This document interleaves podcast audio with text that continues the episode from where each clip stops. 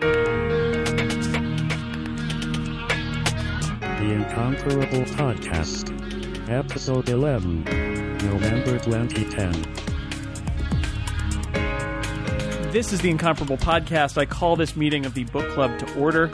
Uh, i- i- is it made to order? Is it? Do I get to choose? I did choose, actually. I think what books we finally decided to talk about this week. You didn't say I hate you all. I thought that's how every podcast was supposed to open. Let me introduce all the people I hate today.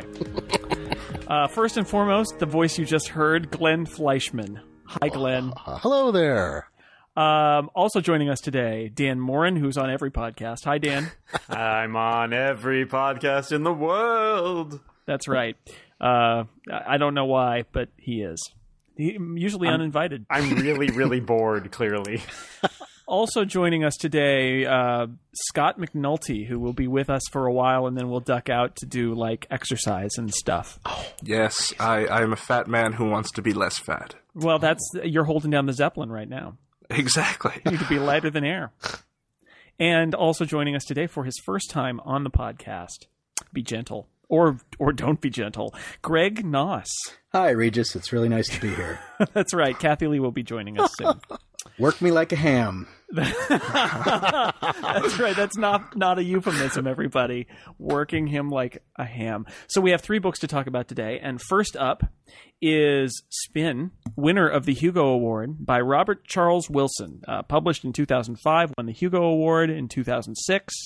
It is apparently the first book, according to Wikipedia, in the Spin trilogy. I've only read the first book, so I cannot speak to the other uh, magical uh, selections in this in this uh, in this trilogy. I believe several of you just finished this book I read this ages ago. I don't know what you're talking about. like five minutes ago, right? like, like at least, I mean, depends. Are we talking about in spin time or in regular time? That's right. Were you inside the envelope or outside the envelope? And Scott, you just finished it recently too, right? I finished it last week. Wow. I finished it about two weeks ago, so I'm apparently ahead of the Oh, curve. My, my goodness, this is like a real book club.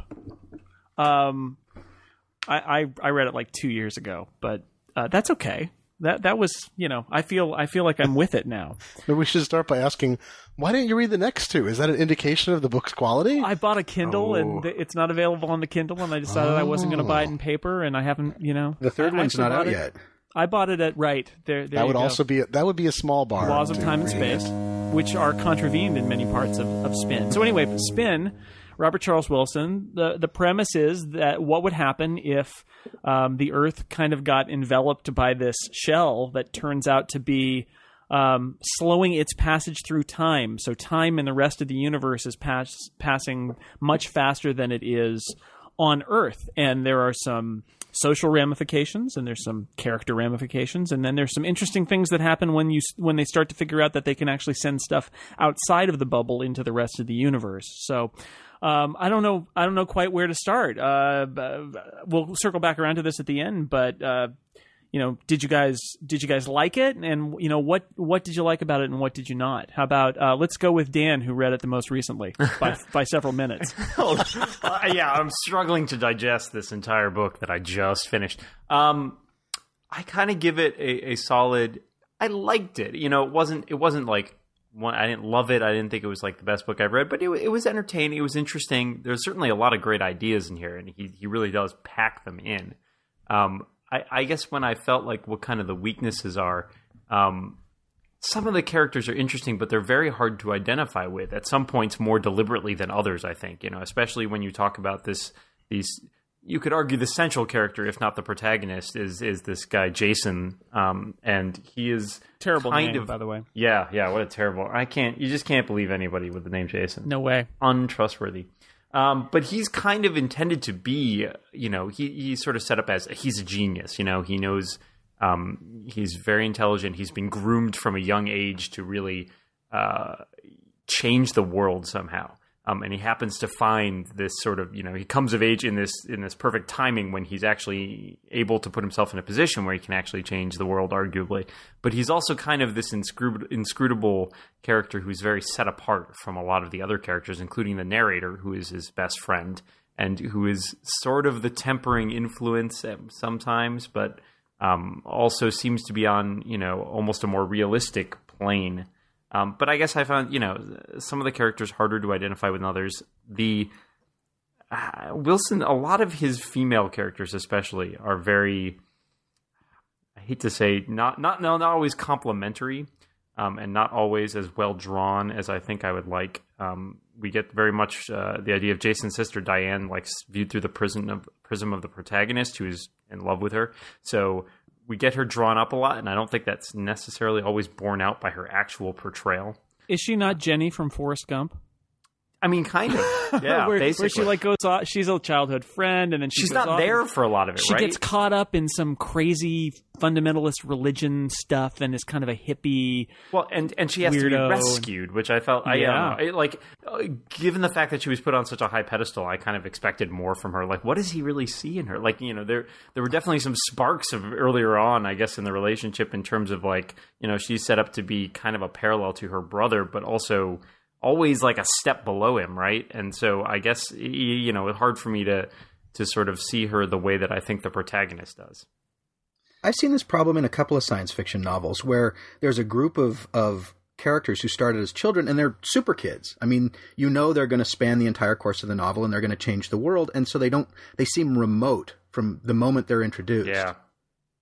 Like hard to identify with because I mean I mean I don't know about you guys I mean I was a super kid briefly but so I guess it's a little easier to And you sort still see wear the cape. Well, there is that. Jason does have a, a little bit of the whiff of Ender to him, right? yes exactly that's a great comparison It's true. Both characters jerks.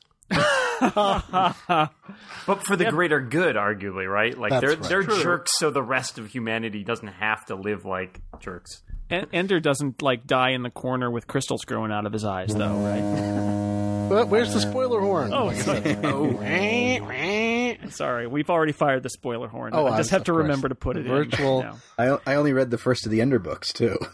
Oh, well, That's- they- the Stop rest there. you didn't miss Stop it. there. Yeah. this is part of our ongoing, the ongoing incomparable theme of only read the first book in any yes, the series. sequel too great far. first book yeah, is there any? Yeah, Tell me about the haven't read- second Dune book. How'd that work out? Oh. Yeah. So Scott, uh, what did you think?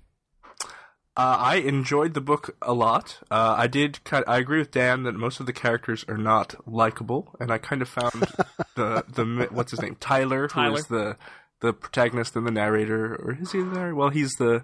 We see the story from his point of view, and he kind of id- idol. He he is like a fawning puppy to this family of people who do not treat him all that well, but he just keeps going back to them Right. uh, which I kind of annoyed me throughout the book because you know he's he's kind of the most relatable of the characters that are all unrelatable. So you kind of feel for him, but then you think, why do you keep going back to these situations where these people don't seem to care about you? and he's kind of cold too right like they make a point of that at a few different places in the book of him being a little bit removed from the world Right when he he starts going out with that woman who is, and his coldness is, is justified because it turns out that that woman is a secret double agent. Ooh. Yeah, Yes. ano- an- another one of the female characters who's not drawn exceedingly complimentarily. Doesn't Yeah. doesn't come off well. Well, we all know women are just about sex, religion, and betrayal.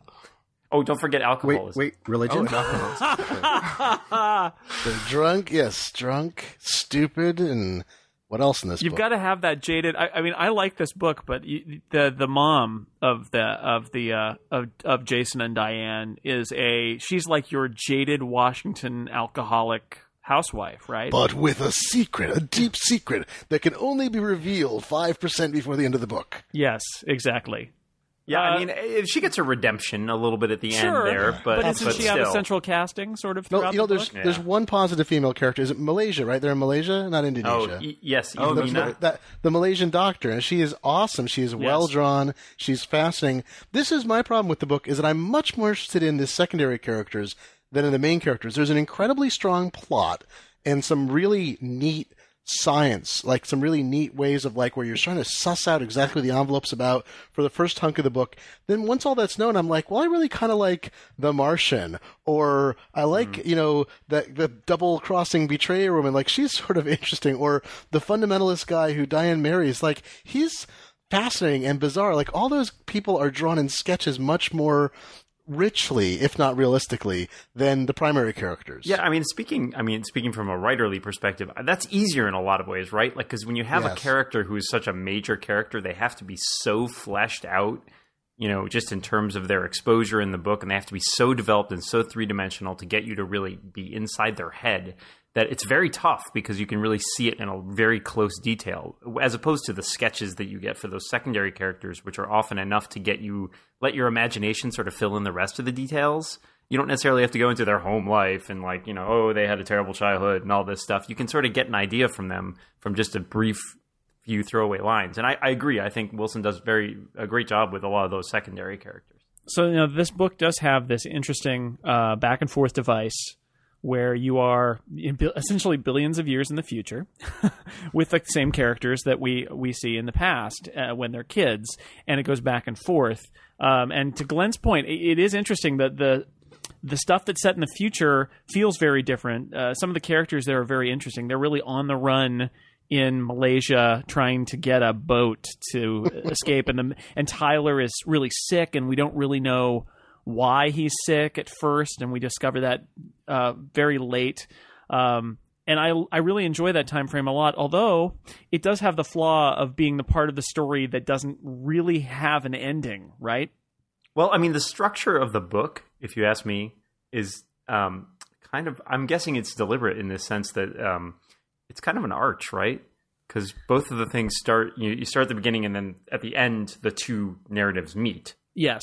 And so, and of course, you know, there is an arch in the book, a giant arch, a giant arch, which is symbolic. So I think, I mean, I, I would not be surprised to find that the structure of the narrative was created to sort of have a have a resonance with that, um, like that whole development. Who was disappointed by the ending? Everyone. everyone, everyone. I was. That's well, what, I, dis- what disappointed you about it? I want to know. It, I, I, was fascinated by the idea of the bubble and the physics that went into it and how society reacted to it. It was like there were so many possibilities once they'd established that it had happened, and then as they started resolving those possibilities. Uh, as the number of things that it could be collapsed down into specifics, yeah. they it was all really well done, but you were just kind of left with, oh, okay, I'll buy that. And The Martian was interesting, and okay, it was fun to go and terraform Mars in the next couple of weeks. And but it, it just it didn't seem to add up to the potential that the bubble had at the beginning of the book. It, were... it, turns out to be it's a universal, literally universal FidoNet. Wow, you've lost. This podcast is over. no, it is. It's, it's von, giant, it's, it's von Neumann machines uh, and going Universal across the galaxy. And Ford Packet Network. And they've decided. I mean, the premise again, the spoiler horn long ago was fired. The premise is that that um, he's looking for work now.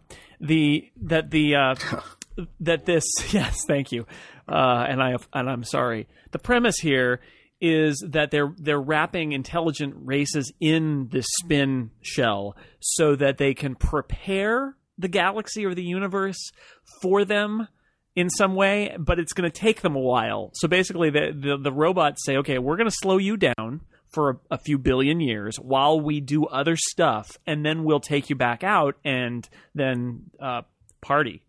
It's kind of a pre-singularity novel, right? Like you know, you're the the the book leaves off at the point at which you're sort of human humanity is entering what yeah. you might popularly call the singularity. And that's why the ending didn't bother me because I felt like you know it is an ending to say he you know Tyler sort of makes his transition into this fourth stage of life and you know he and Diane go through the the whatever it is the arch to this new world and and humanity makes a transition too. Yeah. So it's it's definitely an ending but it's still kind of a disappointing ending given the possibilities that there were at the beginning of the book, a quarter of the way, a third of the way in. Well, I mean that's always going to be the case, though. I mean, like you know, mm, when you have so many, I mean, you have so many possibilities. As those get diminished, I think oftentimes there's there's there is a big potential for disappointment there. It, I, I just thought it, it felt, it felt like it was really winding down. About, yeah, like it didn't, 80, it didn't 85% of the book. It wound down. Yeah, it just, it, it's like we get towards the denouement, and it's like everything that was interesting about the book starts to drain out. The Martian is killed. Mars becomes more ordinary. You get this sort of potboiler thing, like why they're on the run seems really interesting until you discover that for arbitrary reasons, the government is just killing all the people who have gone through this yeah. transformation. You're like, well, what? It doesn't make any sense why they kill them, round them up, use them for their own purposes, you know, autopsy them, whatever. But they're like they're killing them because they're something. It's like well, uh, I don't get it. I mean, maybe it they'll does get a little in book. compressed at the end. They sort of Yeah. like dump a whole bunch of info on you, like this is happening and this and that, to to do that little tie where they get the two narratives tied together. There, there was also- a lot of a lot of that that that um it reminded me a little bit of Darwin's Radio and the sequel to that by Greg Bear, which it's the same sort of thing, which is throughout the book the government is sort of this, and maybe I don't know, maybe there's Yeah. some politics involved here, but the government does lots of things. And it's sort of a shadowy conspiracy, or they're they do it out of fear, or they're craven politicians.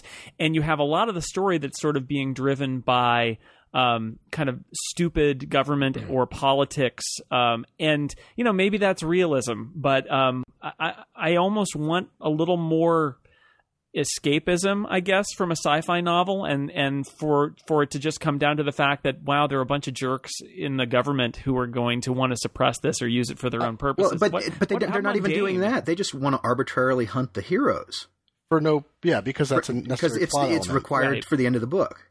Well, Darwin's Radio is kind of, or, or the sequel to it is, is kind of like that too. Which I let's hunt them all that. down. Uh, Yeah, I well, couldn't it's- through that. It's not good. But I kind of like the uh, the paranoia aspect in the beginning when everybody talks about being paranoid, and they're like, "Well, I mean, we kind of got a good reason to be paranoid, right? Like some unknown force has totally wrapped our world in this bubble and is totally doing something to us that we don't really understand. So, you know, paranoia seems to make I want sense. to talk. I want to talk about borrowing because I, know, I did like the book until the ending. I thought actually it was a very strong and interesting and really unique voice, and I was really compelled to get through it. But like thinking about it now, since I've got the uh, perspective of two weeks to have thought about it, I feel like every almost everything in the book comes from somewhere else. Like it really starts to feel like a pastiche with thinly drawn main characters. Like you know, I was just looking up. I remember the Commonwealth saga and the Void trilogy, Peter F. Hamilton series that are going on where it's uh, you know uh, portals between worlds and a certain kind of sophisticated society out there. Uh, Hyperion, which we're going to talk about with portals between worlds, that's kind of a common, but it's still this arch thing lets you walk back and forth between different places. The um, Ringworld. Did anybody think about Ringworld when they talked about the Fourth Age business? The Martians, life extending, whatever. These people become protectors. You know, they have slightly different physical attributes. Their attitudes are changed, so they're more protective when he reaches. Stranger in a strange land. Yeah. yeah, Yeah, there's definitely. just right. Martian comes to Earth, which you can understand the echoes of Stranger in a Strange Land. Like that's you know very well, and it gets it gets a table. shout out too, which is kind of a nice a nice moment where the Martian wants to read all the Martian sci-fi. Yeah, but it's and there's I mean there's more too. But I I guess I wasn't that it was all recycled or purposely borrowed. But at the end, I was like, God, you know, this is this is like ten or fifteen different you know hunks of different books. Oh, you know, even the um uh the Kim Stanley Robinson Mars series where it's like we're going to terraform. It's like let's take all of that and put it into five pages. We're going to send these seed ships off, and then if everything goes well, there'll be settlers there who advance Yeah, but what- sufficiently enough what a- to help us. I have to say that there are two great ideas in this book, and one of them is what would happen to society if, if you know, the stars went out and there was perhaps a suggestion that um, that this generation on the planet would be the last, because then the sun will swell and that'll be the end. You get that eschatological bent. Yeah. Yeah, and then the the other nice word, and the other big idea here is this time bubble and the ramifications of sending people through it. Uh, And there's a really nice moment that has stuck with me in the last couple of years since I read it, which is that there's a slight launch malfunction in one of the ships that's going to Mars, and it it launches like 15 seconds too late. Which means that because of the speed of the time bubble, that one ship is going to be like 10,000 years behind everyone else by the time it gets to Mars. And in theory, the civilization there will have completely forgotten about Earth until these guys drop out of the world, even though they left at the same time. And the whole kind of deep time of what it means to play off of tens of or hundreds of thousands or millions of years and how quickly it happens to the people who are in the bubble. I mean, what a great idea. So it's two great ideas. I mean, a novel can probably su- subsist on one, and he has two. And what, Gl- and what Glenn was saying about like this being kind of a pastiche. I mean, I think that's you know you say that, and I think well, that's a great premise for a book right there. Like you know, from the perspective of the Martians who have like going along living their ordinary little life, and a rocket drops out of the sky. Hey, remember us? Um, and but I think at the same time, you Hitchhiker's know, Guide to the Galaxy, book four. yeah. Well, I, I argue that the you know every good uh, or many good science fiction novels and novels and arts works in general all build on these things. You know, borrowed ideas from from what's gone before, and I think you know, and clearly in this case, a lot of it is homage. You know, by the by the you know the vocal call outs to things like Ray Bradbury and and Robert Heinlein and all that stuff. Um, so you know that's okay. It's okay. Scott, do you think it's okay? I, I do think it's okay. And when I was reading the the book Spin, uh, the scene where they're sitting on the lawn and the stars disappear reminded me very much of uh, Isaac Asimov's short story Nightfall. Has anyone Yes. read Oh that? Oh yeah. Yes. Which is a fantastic story. If you haven't read it, you should stop listening to this and read it right now. uh, Yes. You should go back to your childhood and read it, and then come back to see it. Exactly. So the premise is that this planet has six suns and it's never experienced full darkness, and through a confluence of things, it's going to go through full darkness, and what's going to happen? So you don't know what happens at the end. It, the darkness comes, and he leaves it up to you. Although I think that they wrote a novel version as well. That's right. Yes. Uh, much Robert boring. Silverberg, maybe I don't know, but I didn't very, read that. very dull. Well, there you go. It was There's a movie too. The movie was also dull. Exactly. Uh, so that was another pastiche that came through my mind. Uh, and I thought I agree with Jason. I think that the the two great ideas of the book kind of make up for the lackluster characters and the kind of disappointing ending.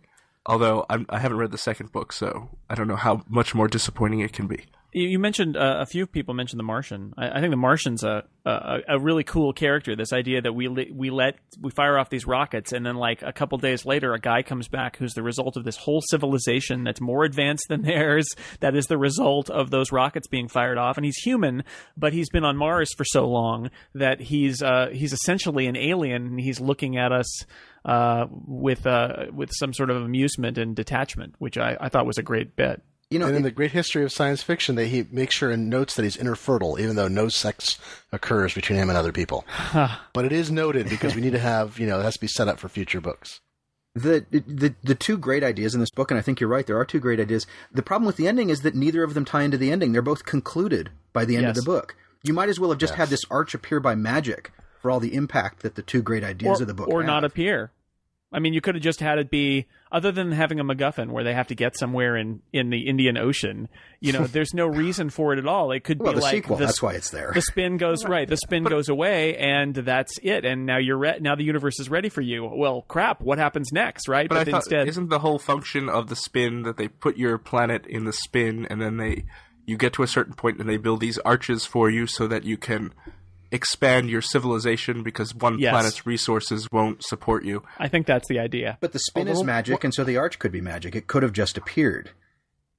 There's no And reason. argue- there's yeah. there's no reason for the spin except as a great idea.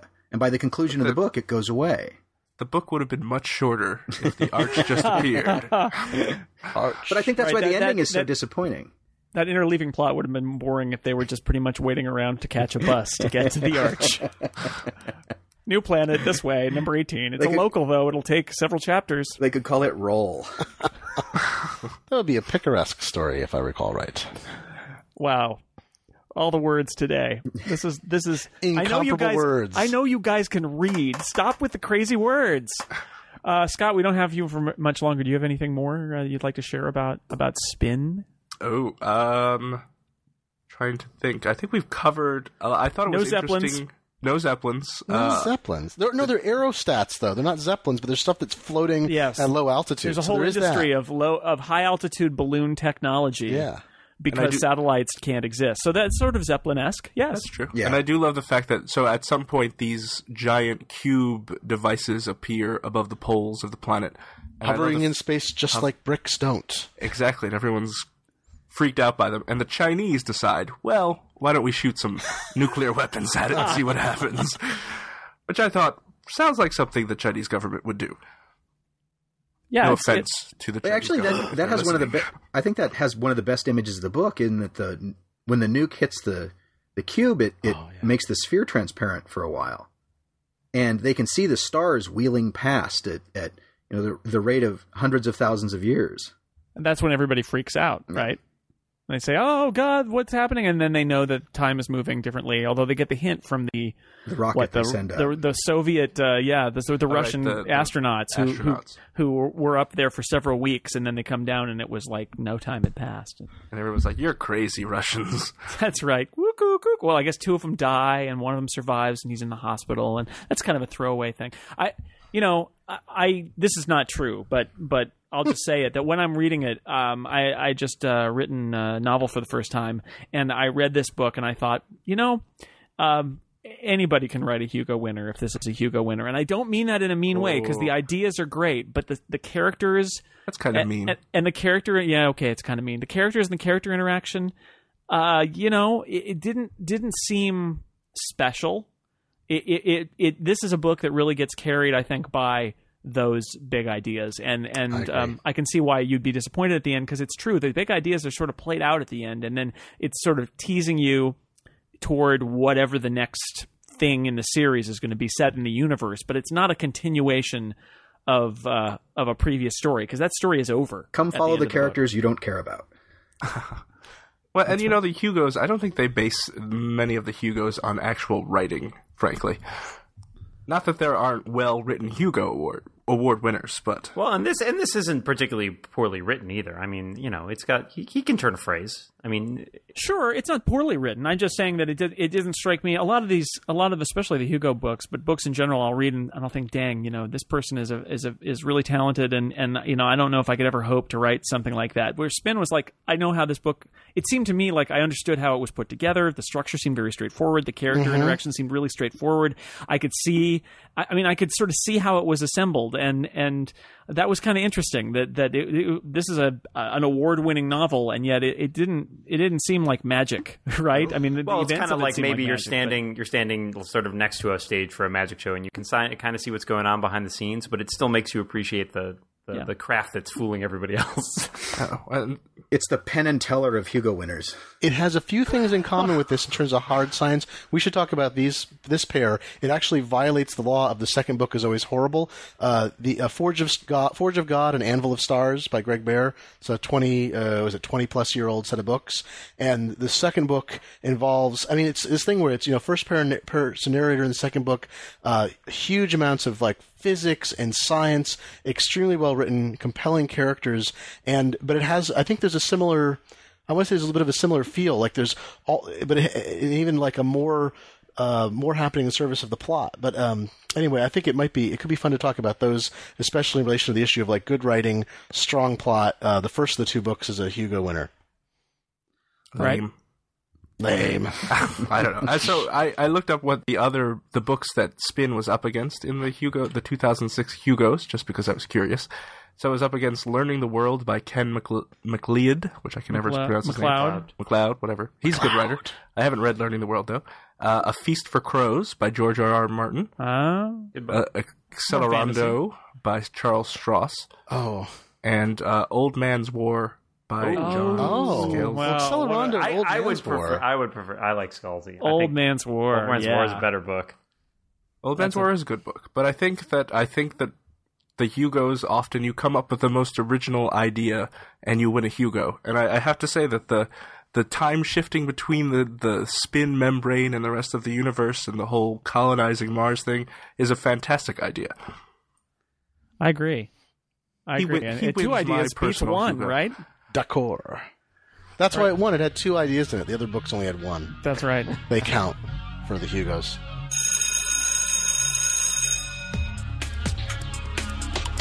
So, um, next up on the agenda is yet another Hugo winner. We're, we are doing Hugo winners today.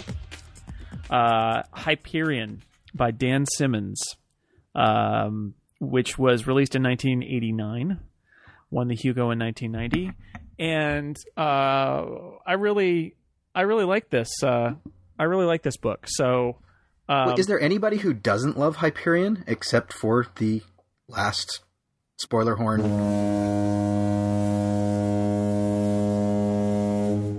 Two words? I Wait, what are the last two words? No, Since we- that, that- that they don't. There aren't more of them. Oh, that yeah. the I thought the Hyperion the is end. like. I was trying to remember this, thing. we were talking about this in email. It's that the stories, the story about the uh, a million monkeys, where uh, this rich man develops a computer system. This is from back in the fifties that will create, you know, every piece of literature, and it produces this, uh, uh, you know, randomly, and it, it sorts stuff out, and it produces the greatest story ever written, except it's missing the last chapter. And he tries to hire a writer friend of his to uh, to finish it. And I was like, that is what I feel about with Hyperion. It's like the it's one of the finest, most beautiful science fiction novels I'd ever read. I mean, Dune is terrific. Uh, Hyperion, I think, is gorgeous. Uh, sort of like um, The Sparrow. Um, Oh, the- yes. which is it's I mean, which again, don't read number two in the Sparrow. I've read that; No. it's horrible. Uh, but Hy- Hyperion is is such a beautiful lyrical book, and he tells so many different stories, and each of them has its own voice and tone. You're thinking, who is this guy? Where did he come from? How did he? Create all of these universes this you know all the different planets the interactions. It's this it's as if he is living in a parallel universe. It's so beautifully described. Uh, and then what came after is is so hideous Well, in I- I, comparison see, I know I don't, I don't agree with that now. But let's let's start at the beginning here. Hyperion is structured in a way where there's a framing story, which is these pilgrims going to the time tombs on the planet of Hyperion, and then in between they are telling their individual tales. So uh, I guess you could liken it to something like Lost. It's really much more like um, like the Canterbury Tales, where you've got the individual tales of the pilgrims on their way. That's sort of the the concept, really.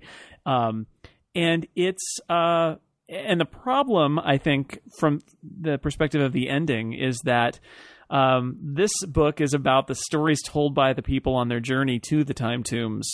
And then they get there. And that's the end right? Because that's not what this book is about. It's about it is in a way about the setup but it's also about the you know learning who these people are on this journey. And and as that it is it is brilliant and it is brilliantly written it's not just a bunch of good ideas and this book is overflowing with good ideas but um, it's really as simmons is such a great writer and i'd actually read some others of his stuff before i read this but um, it's it's just so wonderfully written and so many great ideas But the ending has the exact opposite problem of spin is rather than being wound down and disinterested in the characters you're left with, you are incredibly wound up, really interested in the characters, and then it ends.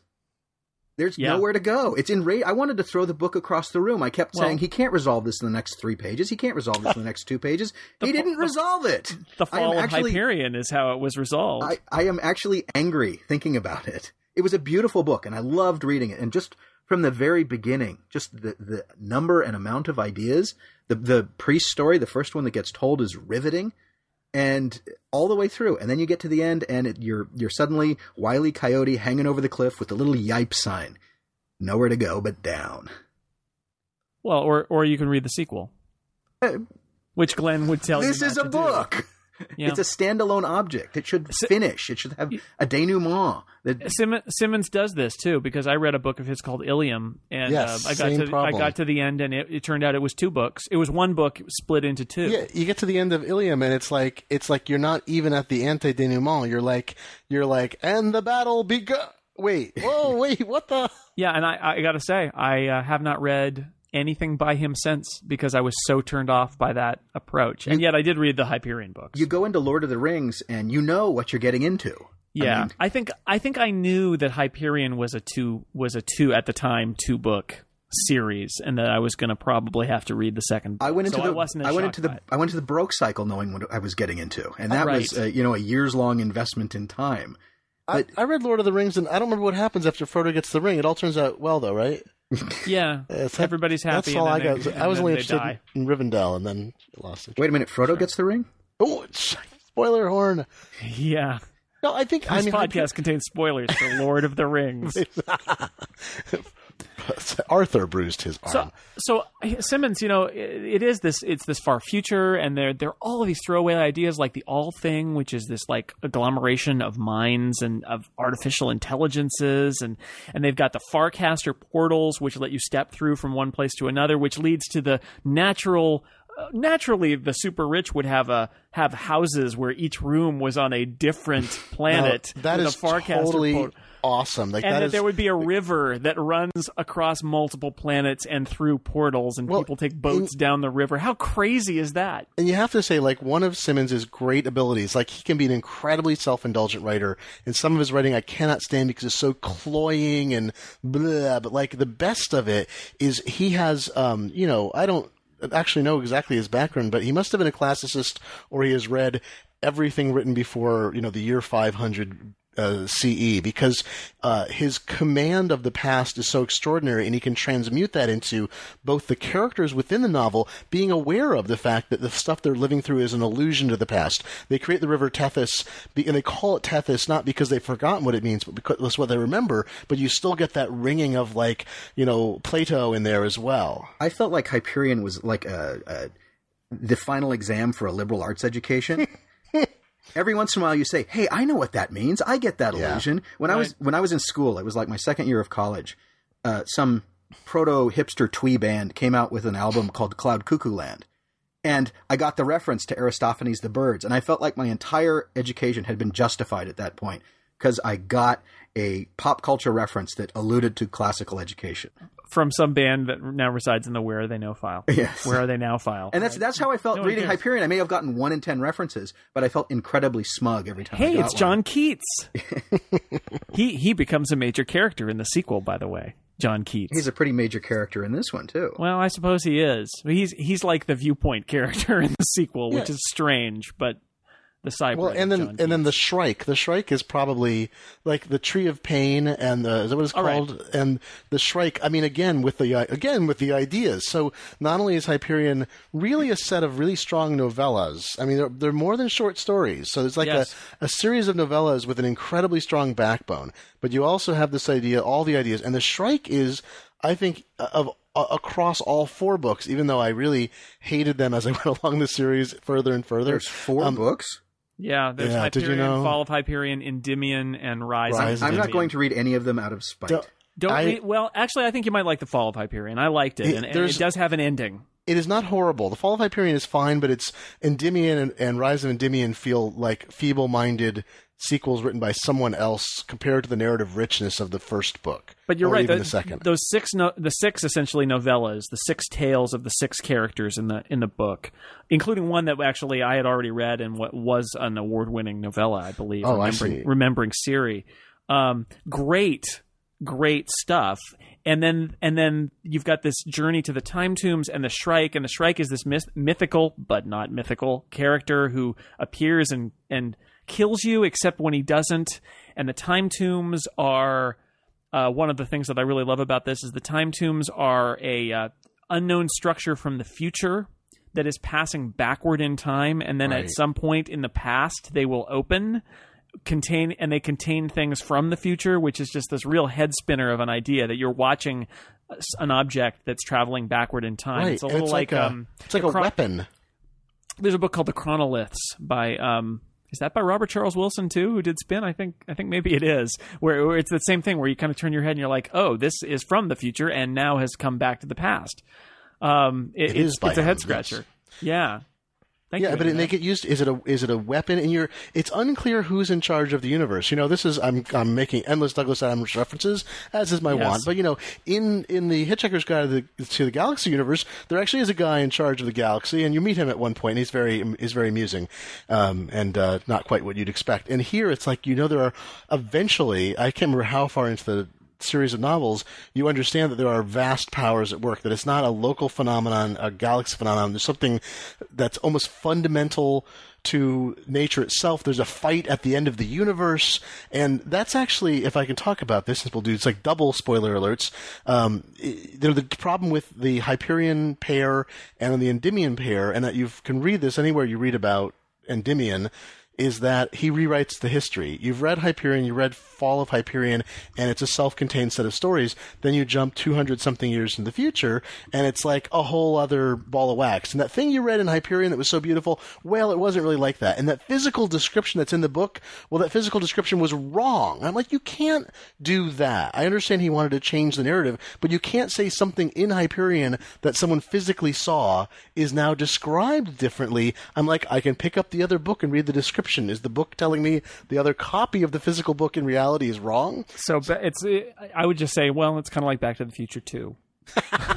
I, I don't disagree with They the- go with back that. over it, and you're like, wait a second, that's not exactly That's not what I can go look. I can hit the rewind. But button. I, I don't think. See, I'm going to argue though, and when this is a recurring theme about sequels letting you down, that uh, it doesn't change how great this book is. No, no, and I I think if you go in knowing that it that it doesn't really have an ending and that there's another book required to resolve the tales of the of the people, it's, it is a great ride, Greg. I mean, wouldn't you agree? Oh, absolutely. Unquestionably. It's a terrific book. I just wish there was another chapter. we we should Just one up a- chapter, not a whole nother book, not three more books, just one more chapter to finish the freaking story that I started. We should set up a list of uh, ultimately start developing a list of the books like the great not just like greatest you know sci-fi which is hard to categorize but it's like you know the sparrow hyperion and dune. Everyone should read them if they're interested in sci-fi in the least or trying to get into it. Like these three books are an introduction to different aspects of sci-fi and they're fantastically interesting to read. That's actually how I read Hyperion and Dune. Is some friends were appalled that I hadn't read them, and so they walked me through the Hugo list and said circled them, said this one, this one, this one, this one. I've been reading science fiction my whole life, and I hadn't read some of the you know towering classics of the genre. Here's my review of Dune. Um, it picks up after the uh, after the first 200 pages. It starts to get good. It does. It's and true, I you know, once I he gets- it, but in the desert yeah once he's in the desert it's a whole Sure. different book Sure, and the Sparrow, Mary Doria Russell's The Sparrow, which we should talk about at some point, is Yeah. is one of the best books that I, I've ever read. However, I will say that I think the last um, hundred pages of it, it feels like she realized she needed to finish and get it to her publisher, and um, a lot of her description and detail drops out, and it becomes about, about plot resolution. Yep. but doesn't change the fact that I love that book. It, it is Well, a, it- endings are tough, and I mean, I I, le- I never look any farther than um, Neal Stephenson, who's one of my favorite writers. He- in his very early, uh, he seemed to have some sort of congenital ending problem with uh, Jesus Snow Christ. Crash. He said Yeah. that he writes the endings he intends. He has said that, that I don't write. I, I'm I'm a competent enough writer to write the ending I intend. I want it Then to he's- end that way. he's wrong that- about that- his own work then Yeah, exactly. Yeah. I mean, Snow Crash is a fantastic book, and I think one of the one of the best books in the last you know thirty years. But it's just yes it, that it, it, it has gr- it's great all the way up until about like the last chapter, and you're just like, wait, what? It's over. Zodiac motorcycle is the, chase, giant screens, vi- organs, destruction of the government, helicopter chase, mafia. Zodiac is the only book he's ever written that is actually a, a coherent story with a beginning, a middle, and an end. I, I I, love him to argue that if you take the entire Baroque cycle from beginning to finish, that it takes one giant story, which actually has a pretty decent ending. Uh, Talk about But- taking 200 pages, 400, 500 pages to get going. I loved it. You got to warm up for the that's a first three book, man, in three that page novel to get to the end. I've tried twice to start it and I've failed. I got a little further the second time. It's worth it. But it's, It's like absolutely I, you know. I got to base Oh, camp great- C and I was like, all right, I got to oh no, go it- back down. I'm it's- out of oxygen. It is worth it. I, I love that, I, and I also love the fact that um, need more to, Sherpas. to hook you. He, to hook you, he says he says, you know, early on, I'm going to have a big pirate battle, and then there's like no, that. It has nothing to do with basically the rest of the book, but you know, he throws it in at the beginning to get you hooked a little bit, and then it's a I'll I'll, I'll ride for three thousand pages. I remember I got to I page 400 and I thought, okay, now we're going. yeah, well, like it, it takes that long. It takes at least Yeah. first uh, halfway through the first book. There, I was just like, okay, now we're getting to it. And then the second book is fantastic. I thought my favorite of the entire series, but I, Yeah. My fingers went numb and, and the ice storm swept in and I just had to climb back down. I couldn't do it. I, I, well, knowing that there's three thousand, at least you knew there were three thousand pages before you got to the end That of the story, true. as opposed to something like Hyperion, where you know you don't know that going in, and, and it can, and it can be kind of upsetting. And it's nice if you're really desperate for something to read, and you're like, oh, there's a drought of books coming out that I want to read or something. you can just you can just sink yourself in that. Well, that's for, how I uh, feel about about the George R. R. Martin. I've got that fourth book or whatever it is in his series, and I'm just that's st- salted away for a lean time because I know that it's going to be forever before he writes the next one. Well, yeah, and the best part of that is you'll have to read the first three before you can even read that, just so you can remember what happened. who are these people again? And and it's funny talking about Stephenson. We may not get to Michael Chabon today. I don't know. I mean, Neal Stephenson. I I think Zodiac is a really good thing. Uh, uh, uh, Greg mentioned it that I I think it holds together, and I think it's a really good piece of work. And I really like the Diamond Age. Actually, um, I, I'm not sure. I think Snow Crash, the first half of Snow Crash, is great, but then I feel like it kind of repeats itself until it's like a, a, a record re, you know, sort of skipping until it's somebody lifts up the needle at the end. It, you know, the first half is great, and then it kind of falls apart. I went and dug up the Big U, his first book, and there are amusing scenes, but it's it's not worth going to find. Is is that the one with the brain surgery? it's the And one the that takes presidential place. candidate? No, no, no. That that was the one written under a pseudonym. That came Ah, okay. later, and I Can't can't that's called. can't think of the pseudonym off the top Stephen of Bury. Yeah, he, Yeah. yeah. the the Big U is written under his name, but it was something he wrote in college, and it's a satire slash parody of of like a mill college where the, the it's a like an office block that the the college takes place in. It's just one giant building. Um, and there were some nice scenes in it. There were some really great scenes, but on the whole, it was just a big mess. Now Zodiac is the one where I, I I read Zodiac after Snow Crash, and I said, "Wow, this is great!" And it was you know set in the present day in Boston, and there's a guy with a raft, and he's the eco Spider Man. Toxic Spider Man. I also Oh. learned I learned what to do if you get uh, PCP po- or uh, TC, uh, PCP poisoning. No, no, uh, uh, you're supposed to chew car- chew charcoal if you swallow too many. Uh, yeah, PCPs. Isn't that the polygonal por- uh, No, that, PVC? PVC? What's there's a pollution in the book. is angel dust. yeah, yeah you're right. What's there's, the pollution in the confusion in the book. Um, it's uh, PCBs. PCBs, I'm sorry. And you chew car- charcoal, which I later turned out he was completely accurate. So now I, I learned a valuable life skill from the book. If you have, if if you drink have, some toxic ra- waste, you can eat some charcoal. uh, you can tell, you can tell by the back acne. Mm, charcoal.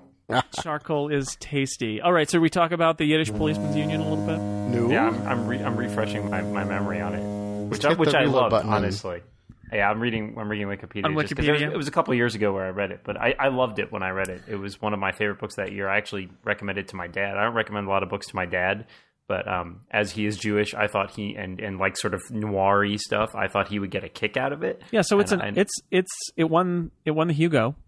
Um, it is a an alt history story, which is why I think it qualifies.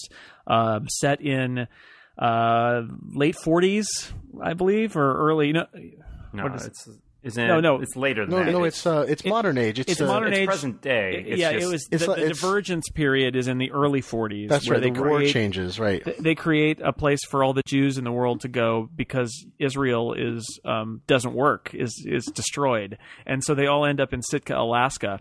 And it's 50 years later, and there's one of these like Hong Kong with a hundred year lease. There's a Right. 50 year lease on the space. The space is about to be um, vacated, which means that all the Jews in Sitka are having to find some el- somewhere else in the world. It's sort of a new diaspora.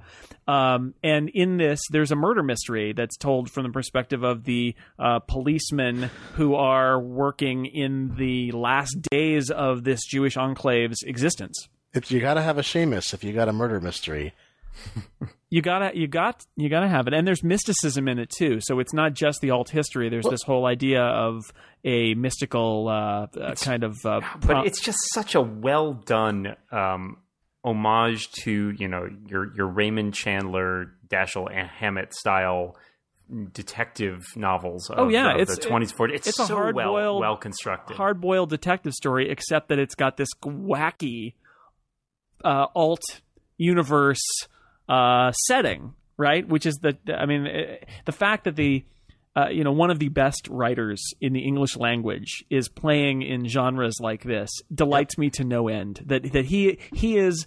He, you know, you put him on the list. He is. I I would fight to the end of the earth to say that Michael Chabon is one of the best writers, period, in the English language, if not the best. He's in the top five or ten, and he writes young adult and sci-fi and things Comic that are kind books of even. and comic books and things that are kind of askew and mashing up genres and then doing Hey, the man- amazing The work. man with won a Pulitzer too. yeah, for Cav- for Kavalier and Clay, Yeah, which you know, is this Another is- fantastic book. It has the same Kavalier and Clay has this thing that it stunned me when I read it, and it it also stunned me in Yiddish Policeman. Is uh, he's not writing as a magical realism. He's writing fully in the alternative world that he creates. It's a very realistically defined world that parallels real developments. Kavalier and Clay, it's you know, it's a comic. It's it's a different. Uh, set of, of which comic book heroes became big, right? Instead of Superman, it's the escapist. And Right. in that book, there's a scene that I remember. It, um, it wasn't chilling, but I was just so stunned by it because you're reading along, and he goes to the cemetery and is trying to essentially commune with his dead, uh, the, the you know sort of our main character, one of our main characters, trying to commune with his the dead uh, mus- magician who trained him. And he said he's not going to show up. He's not going to show up, and he didn't show up. And then he turns around, there he is, and you're like, oh wow, he just what did he just do there? He took me out of this. You know, it isn't. He sort of said we're in the real world. People die, and there's nothing else. And then oh, and here's the ghost. And the same thing in Yiddish Policeman, where you're you're sort of like this guy is not the Meshiach, he's not the Messiah.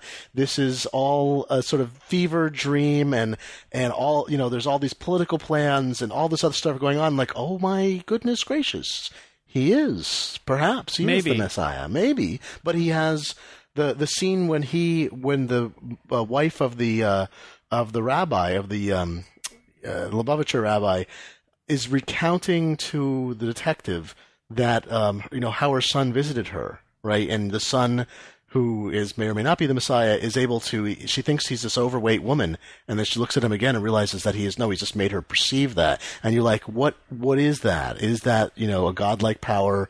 What is his role in redemption? And, and it's just a. It just breaks you out of this whole you know realistic alt history into something that's like magical realism but isn't.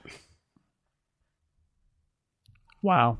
And that's and that's the end. I'm sorry. That's the end of the podcast. Thanks for listening. so, no, no, So you're right. Let's just wrap it right up. You're right. You have that moment where you bought into the premise and said, "This is a wacky premise, but now it's being held, it's being handled in a real world sort of way." And then there's that that twist where he says, "Ah, but."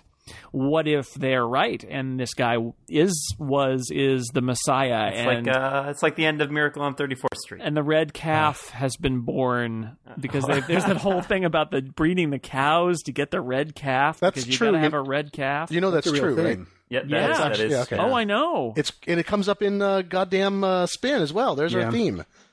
The red heifer must be born. The red heifer. The red heifer in in uh, Hyperion still like though, is beating very ham. confusing. That well, came there is a out wrong. Messiah, but not until uh, Endymion. Ah. Uh, but you know, Chabon, the the characters are great. You do- you do have that kind of near do well uh, cop and his Oh, per- partner. I mean, he's he's he's literally you know every private eye you know from hardboiled crime fiction, right? oh yeah, He's got the ex-wife, and you know he's got you know the partner, A drinking problem, kind of- Drinking yeah, the problem, drinking yeah. problem, A chess and- problem. He's got a terrible chess problem. Well, he's got his quirk, right? Like every every detective always has their their their little quirk. Um, and I love I love how well that Chabon uh, sort of mixes the the language that he uses and like the, the the terminology and the vocabulary, mixing Yiddish with in- in such a way that it so seamlessly comes off sounding like hard boiled detective speak right? In the same way that you might call a gun like a heater or something. Like it's it kind of all bleeds together in it. It totally works. I just found that eh, it's so well done and so in, engrossing in the way that he just, you know, the, this is what would happen if you had put all these That's very Um, Clockwork you know, Orange. people like that in there. yeah. And there's, I mean, that in, in comparison with the uh, the whole, uh, you know, substituting sort of instead of the, the, the Jews having to deal with the, the you know Palestinians who are there, uh, they're sharing this land with the Native Americans, um, yielding all sorts of you know obviously uh, parallel disputes and and sort of interesting meshing of the the native religion and Judaism and all these these conflicts and and right you know but- and they want the land and so does the american government right, Right, which is right. one of the interesting things about the setting is that the the us government has basically said um, it's funny because of course we have a us government that's a, a supporter of israel and has been since it was founded. And in this novel the us government is basically telling all the jews on its soil get beat it. We're done with you. Get, you know it, it is a very stark contrast and and you know everybody's afraid of being left behind and being essentially stateless which is you know crazy but that's the situation that they're in it's such a, a contrast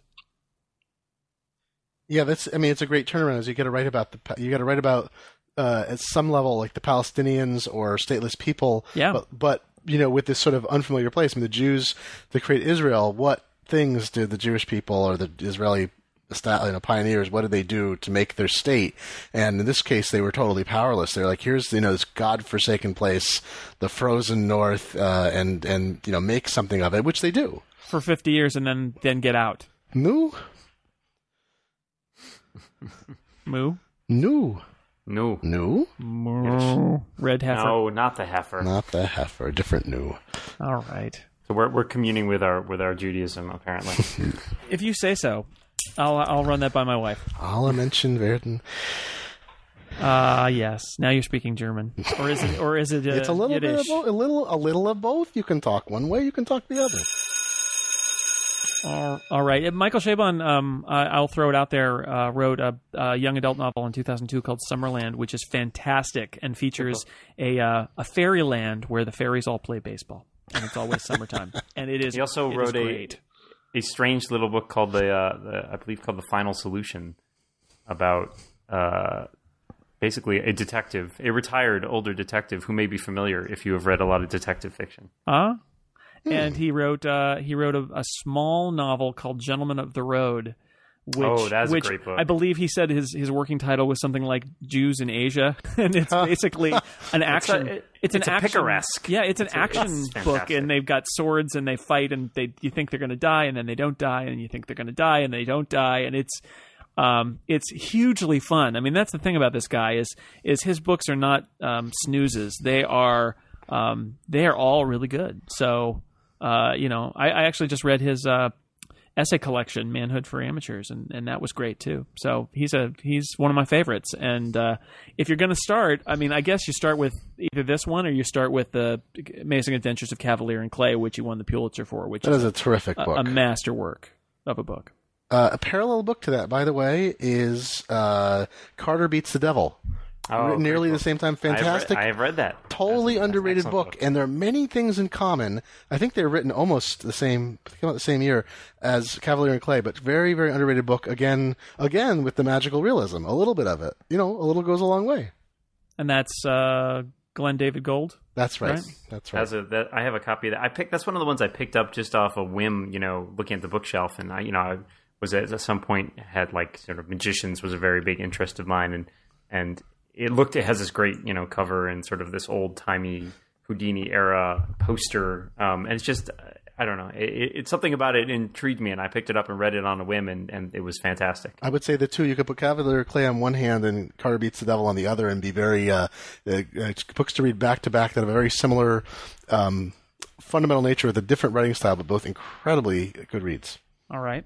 Uh, that's a good transition for me to ask you uh, anything that you've been reading or that you would like to recommend to the massive, incomparable list, uh, listing audience. I, I keep putting books down. I never do this, and I've been reading books at the suggestion of people on Twitter and on this podcast. And I, I put down Wake. I could not proceed through Wake, and was InfoQuake Sawyer. or something? No, InfoQuake I have now.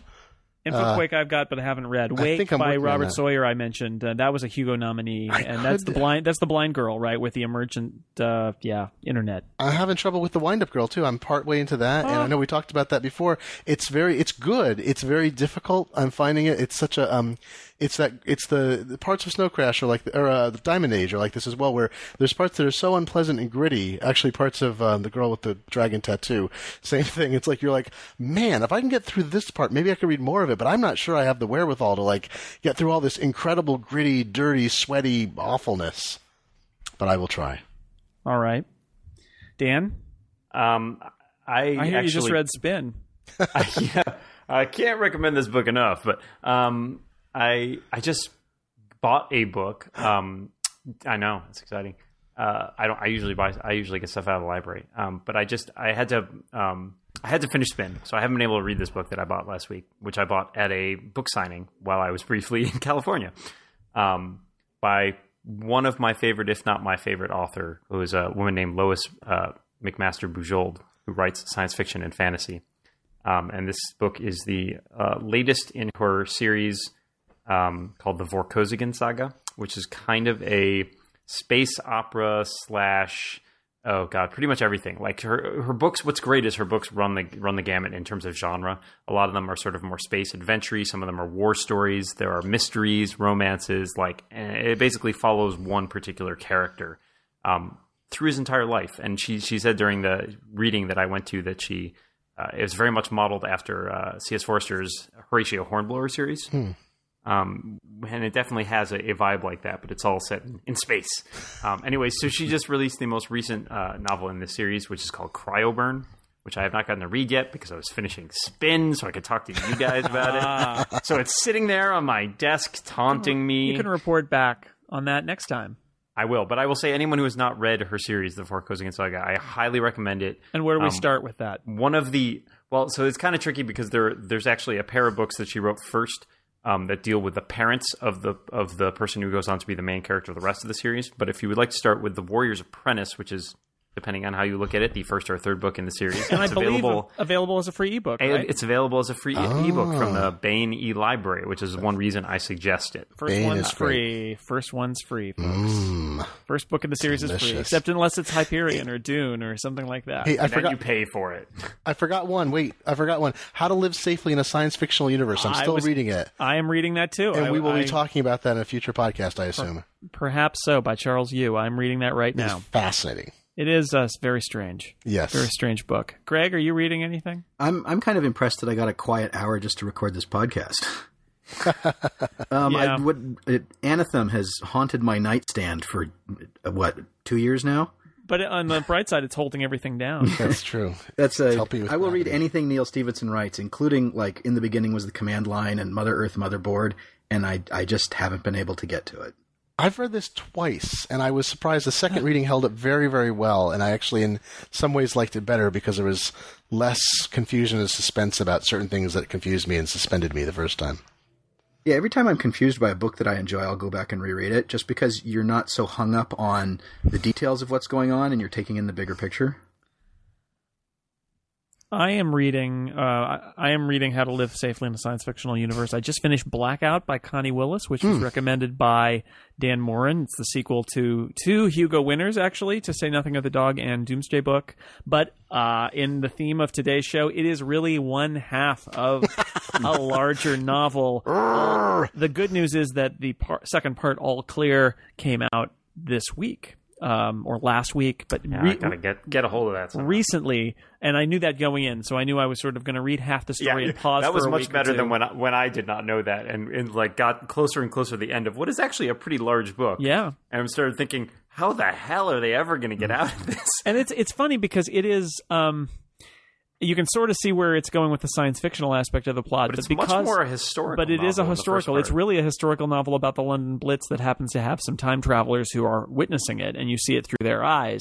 But it's not. I mean, this the point of the story is the different aspects of people living through the Blitz, uh, and it's good, but it's definitely not your rollicking time travel adventure. It is much more a, a, a sci-fi novel that's really a historical. It's a little more in the vein of the Doomsday Book in some ways. Yeah, yeah. Uh, I would. Uh, a side note is, I think we might discuss discussing anthologies and short story collections. I've read in the in the last couple of years. I've read a few amazing collections of short stories by sci-fi writers who uh, often don't write full length novels, or they're probably not. Their full length novels are not as well regarded as their short stories, and that may be entertaining to discuss.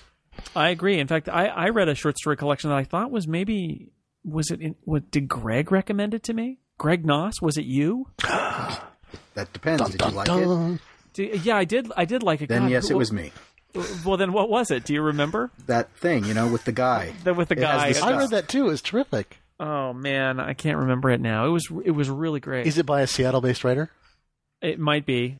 Is it? Did he have a story in there about someone who? It's a story about the guy who si- there's the mirror that um you can step through and go back in time or forward in time depending on which that. direction Narnia. you go in. No, that was a wardrobe, not a mirror. Anyway, I'll I'll, I'll Alice in Wonderland. in the show notes. This is not a game show. You're Keep not going. gonna Get any Keep going. Family Circus. Sounds like um, no. Uh, the other book that I read. The other book that I read was The Disappearing Spoon by Sam Kean, and I recommend it highly. It is popular science nonfiction, and it's a book about the periodic table of the elements. And let me just say, every element has at least a chapter's worth of wacky historical anecdotes about it. And it takes this kind of this veering bouncing around the periodic table to tell you about various scientists who learned great things before they died young from horribly poisoning themselves with various elements um, the the title of the book the disappearing spoon r- refers to an element and i can't remember which one now but it, it's it's a metal whose melting point is at about 70 degrees fahrenheit. So you can craft a spoon of this metal and sto- store it in a freezer and then you serve it with tea and somebody s- tries to stir their tea with it and it melts in the tea and they go ah and and then everybody has a laugh and then presumably dies of heavy metal Heavy poisoning metal Yes. poisoning. but seriously That's a great. That's a, that's a murder mystery right there. I want to write of- that book. Can I write that? It's too late though, isn't it's it? It's too late because Sammy Sam Kean has already read it. That's but I, I do book recommend it. It's in, in sort of a Bill Bryson style of it's light and fun and yet and everybody some- dies, as has some all Bill great Bryson's books. has some great um great stories in it. So the disappearing spoon. Um, check it out if you want to read about elements because let me tell you, they're all around us. The sequel will be about fundamental forces, and it'll be called The Dropped Anvil. No, it'll be about molecules. And it'll be Quarks, gluons, the antiprotons. disappearing ion. I don't know. It was great. So if you like your uh, if you like a little science along with your science fiction, that would be a nice little side book to read. Is the disappearing spoon. That's all I got. Anything else? I got nothing. Yeah, nothing. Uh, no. Boy, we really ended with a bang there. Just like, just like some of the books we were spin. talking about. That's that's right. What Call back. If this po- this yes yes, dear listener, now that you've reached this point, we can tell you the most important thing that will make this entire podcast revelatory to you. You'll you'll say, "Boy, I'm so glad that they finally brought it all back together." Oh well, we're out of time. I guess we'll bring that up at the beginning of the I next guess podcast. Sad. So until then, I'm Jason Snell. I would like to thank my guest Scott McNulty. Thank you for being here. Remember me always. There'll always be Zeppelins. You have been and always will be my friend. Wrong podcast. Damn it! Dan Moren, thank you, Dan, for being on every podcast. Oh, thanks, Jason. I keep inviting me to every podcast. That's right. You you know this podcast is over. Well, no, it is over now. Um, uh, Glenn Fleishman, thank you very much for Thank you. attending. You. have perfect attendance so far. Ooh. And Greg Knauss, thanks for joining us and, and becoming one with the uh, one with the podcast for the first time. Thank you, Regis. Uh, I want to remind everybody my movie comes out Friday. That's that's right. Do we have a clip? No, no. There's no clip. Sorry. Your movie comes out Friday. That means you like get a Netflix envelope in the mail on Friday, right? before this podcast posts, get iMovie 11 and make a clip for your movie, and we'll be all set. No talk about Apple products. Here. Oh, why would darn we, it. Why would I'm people sorry. even think we know about Apple Is there, products? is conflict there an Apple spoiler alert porn? No. No, that's the whole podcast is that horn. All right, until next time, thanks for listening to The Incomparable. Goodbye. This has been the Incomparable Podcast. Visit us at theincomparable.com.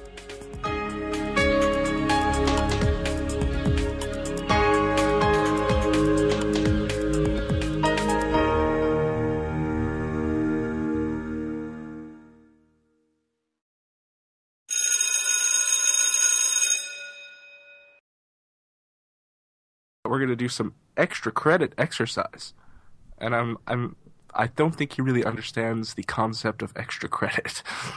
I worked with a woman once, and her husband was a personal trainer, and he said, "Come on, come on, it'll be fun." And so I met him at a gym at five in the morning one day, and he he he worked me over like a piece of ham, and I could not lower my arms for a, a, three more days. I was walking around like a, a Tyrannosaurus Rex, leaning over the keyboard to type because I didn't have any flexibility in my elbows. I, there were so many things that you said that were interesting. There's the I worked with a woman once. that that was that was interesting. Worked me over like a ham. But that was it. That was it. I, I wasn't aware that hams were worked over. That, thank you, Uh, Scott. yes, I, I went for the wrong piece of uh, meat. I should have said side of beef.